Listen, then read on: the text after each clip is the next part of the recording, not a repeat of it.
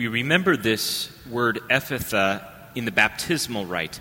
There's a portion after the child or the adult has been baptized that the priest is to touch the ears and the mouth and recall these words May the Lord open your ears to hear his word and your mouth to proclaim the gospel. This idea of baptism, of an opening of the mouth to proclaim the gospel and the ears to hear the word of God, is so um, ingrained in the meaning of baptism that one of the meanings of baptism, in addition to wiping away all original sin, having Trinitarian life abide within us, being adopted sons and daughters of God in Jesus Christ, but particularly spiritual enlightenment. Baptism gives spiritual enlightenment.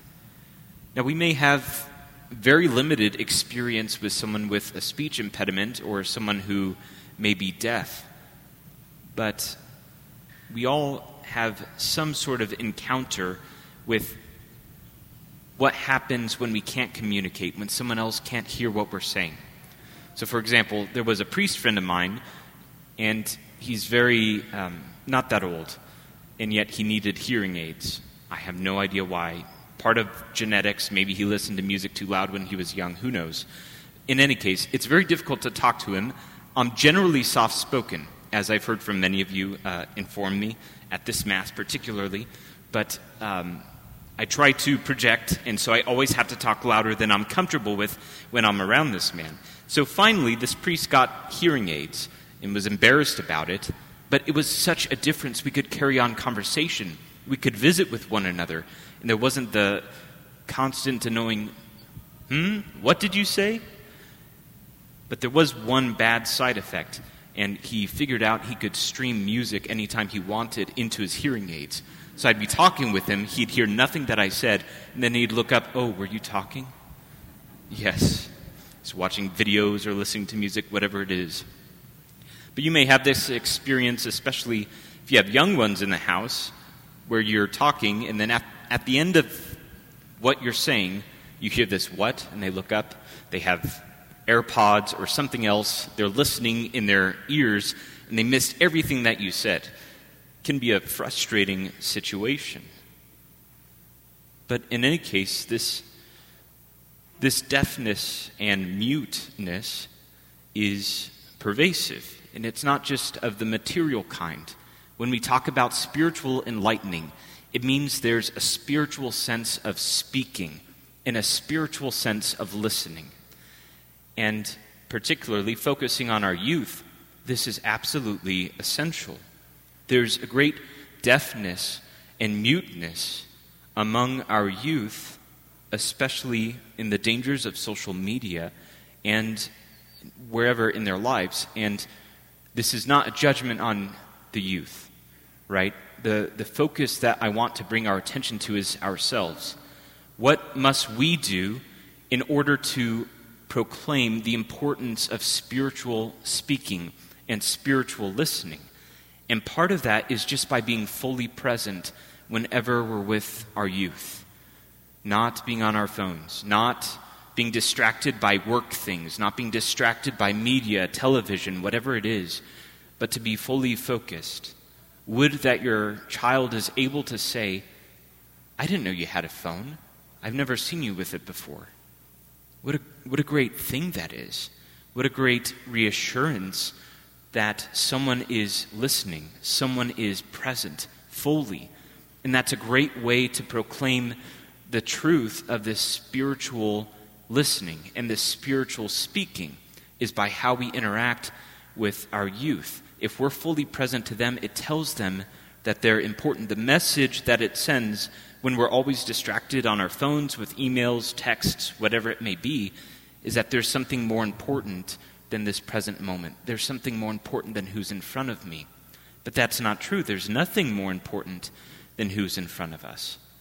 And so the idea of being able to reject whatever it may be, if it's important to be able to say, do you mind if I step out of the room? Or do you mind if I hold on one moment and I'll answer this and then put the phone away? And that is so important because this is our interaction, this is part of our spiritual education.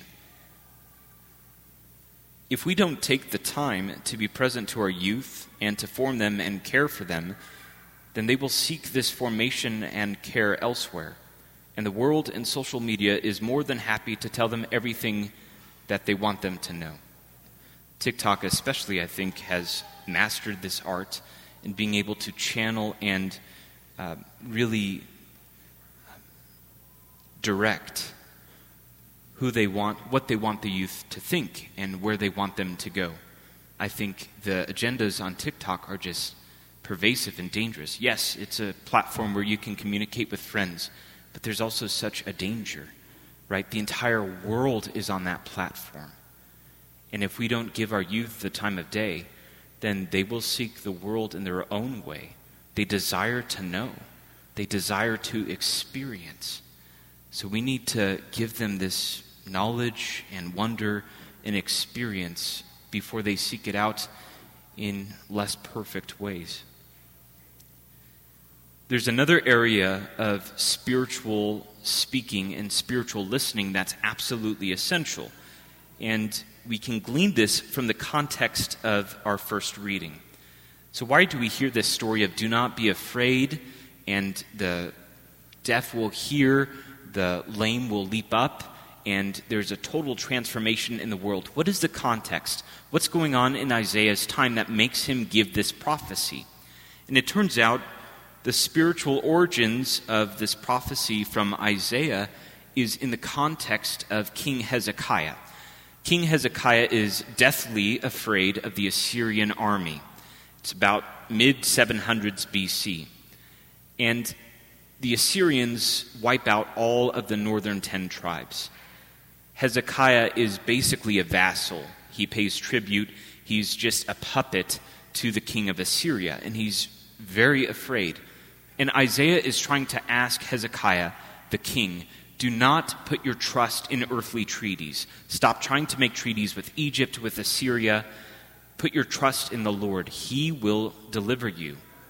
And Hezekiah doesn't heed this message. So the prophecies from chapter 28 through chapter 20 through chapter 35 of Isaiah are all directed to this one message, the one message that God is Lord of history that He is directing everything in history. This is a great reminder in the midst of our pandemic, in the midst of our confusion and our trying time. We have an excellent opportunity to grow in holiness. I think every one of us could say, I'm so frustrated with the arguments that I may get in with loved ones or friends or the difficulty trying to navigate what's the most prudent decision to make in these times. With so much confusion, leaders are saying different things, all sorts of things are happening, and yet this is the greatest time to be holy. We have all the things at our disposal to be great saints, specifically because of the difficulty of this time. With all these trials, we have the opportunity to try to see from a supernatural perspective that the Lord is truly the King of history, that He's Lord of all history, and to put our faith in the work that He's doing. He will not permit us to fall. He gives us all the graces necessary in every difficulty and trial to grow in holiness and to grow closer to Him the question on our mind shouldn't be so much how am I concerned about my material health and well being? The question is, what is God doing in my life right now to invite me to trust Him more and to grow in spiritual health and well being? I'm not saying you should not be prudent. We should all be prudent with our health and our bodily health, but even more so, we should be prudent with our spiritual health and see things from a supernatural perspective. This confusing time, these trials, are an opportunity for us to truly discern what is God calling me to do? How can I unite this more to Christ on the cross? How can I be sanctified through these trials? These are absolutely important questions. But how do we do this? How do we see from a supernatural perspective when the entire world seems fixated on earthly things? How do we transcend this and begin to seek the truth that Jesus is the Lord of history. And actually, our, our gospel reveals this perfectly. We read in the gospel Jesus took the deaf and mute man off by himself, away from the crowd. How did this man experience material hearing and speaking? It's by being away from the crowd, by himself with Jesus. That's where the healing comes. So I made a challenge. I can't remember what Mass this challenge was at. It was about a year ago. But the challenge was that each and every one of us take 15 minutes a day to spend away with the Lord. Doesn't have to be the Blessed Sacrament Chapel, but it would be ideal if we can make it happen. But 15 minutes a day where we draw away from the crowd to spend time with the Lord. That is our only hope of seeing things from a supernatural perspective. That's our only hope of being spiritually enlightened, having the gifts of our baptism being brought to perfection through our prayer. It's our only hope to listen to the voice of God and to be able to proclaim the gospel. That's the only way that we have the strength to do so. Every day, 15 minutes of prayer, away from the crowds, away from the world. And please God, one of the, one of the graces He may give us is that true peace of heart that becomes unshakable. Contemplative prayer. When everything is shut out of our mind, and we're in union with God in the depths of our heart, in our souls, and a security and a peace and a joy seizes us there. And it transcends everything, it completely fills us.